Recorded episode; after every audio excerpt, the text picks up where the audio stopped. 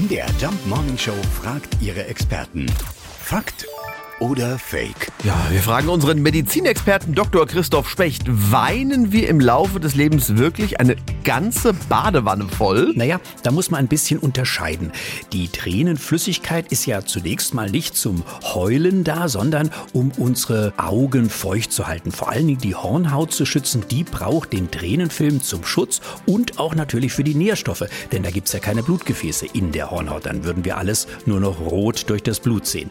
Also diese Tränenflüssigkeit zum Befeuchten, die ist gar nicht so viel am Tag, sind es ungefähr zwei Milliliter. Wenn man das mal hochrechnet, dann kommt man da im Jahr so auf ein Dreiviertel Liter, naja, und im Leben dann vielleicht so 60, 70, vielleicht auch mal 80 Liter. Jetzt kommt aber natürlich noch das Heulen dazu und das kann natürlich ganz unterschiedlich ausfallen. Wer viel heult, der kriegt vielleicht tatsächlich eine Badewanne zustande. Sonst ohne Heulen wäre es vielleicht so eine halbe.